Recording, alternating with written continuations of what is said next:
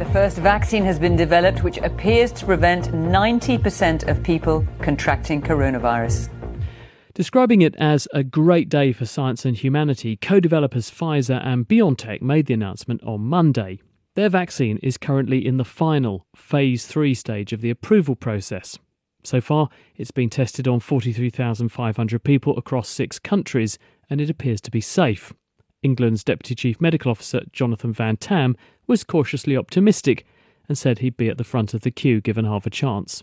If I could, rightly and morally, be at the very front of the queue, then I would do so because I absolutely trust the judgment of the MHRA on safety and efficacy.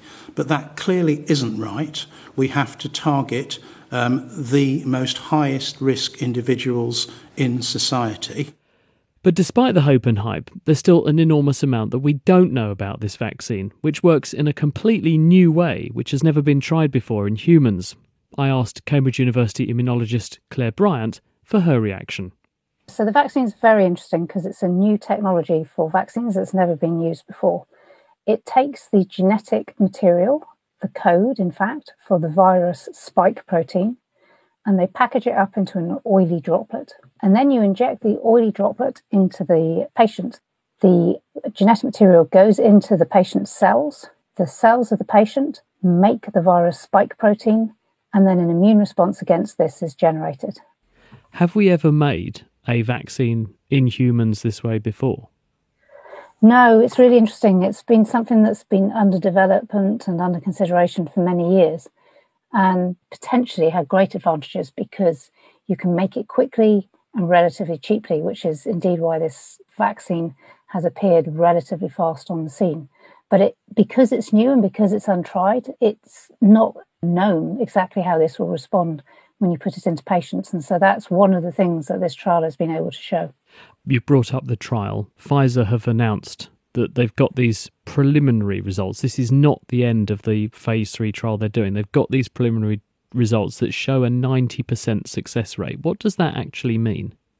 What that actually means is that 10% did get infected. And that raises some important questions because we don't know who those people were what their age group were, whether the people that still got infected would then have gone on to get severe COVID disease, whether they were patients or people in the higher risk groups. It's difficult to know. We've still got lots of questions here. It's potentially good news, but obviously, the patients we need to be protecting are the patients, and in particular in the higher risk group.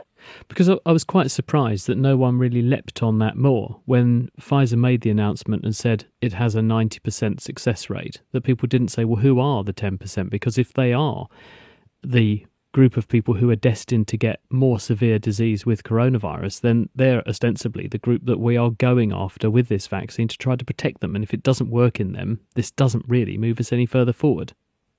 Indeed, and, and it's something about which we have to be very cautious. I mean, a drug company, understandably, is not going to run with the headline news that 10% of the people that they vaccinated still got infected because it doesn't make for a great strapline. And these are the questions we need to know because at the moment, the data has not been released from this study. So none of this, this data has been peer reviewed. And until we see the data, who was protected, who wasn't protected, and what that actually means, it's hard to judge just how important this step forward actually is. Do you think they might have peaked a bit too soon? Do you think they should have kept this under wraps for a bit longer? Because there are other important questions like how long will this produce immunity for?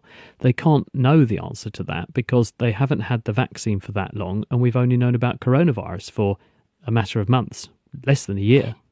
That's a valid point. Difficult to know whether they have peaked too soon and whether they should have announced it yet. But you're right. The key questions that we really need to know now are how long are the antibodies present? Has it stimulated memory immunity such that in six, nine months' time, if you get infected, will, will that trigger memory responses? Will it work in older people? We know that some vaccines do not work well in older people and they work much better in younger people. It would have been nice to have seen the announcement with the data to really understand what's going on. So it's an interesting question. It, it would be interesting to understand the rationale for, for releasing that information quite so early. What do the side effects look like?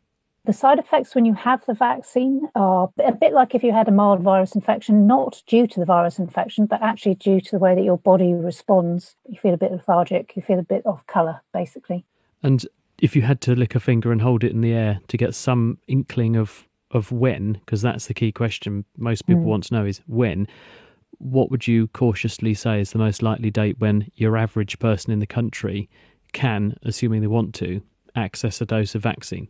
The majority of people, I would guess, probably not until next summer, maybe even this time next year. I think we we have to be realistic, but I think people in the higher risk groups, and health workers and so forth, they will potentially um, be vaccinated by the spring, assuming the data is good.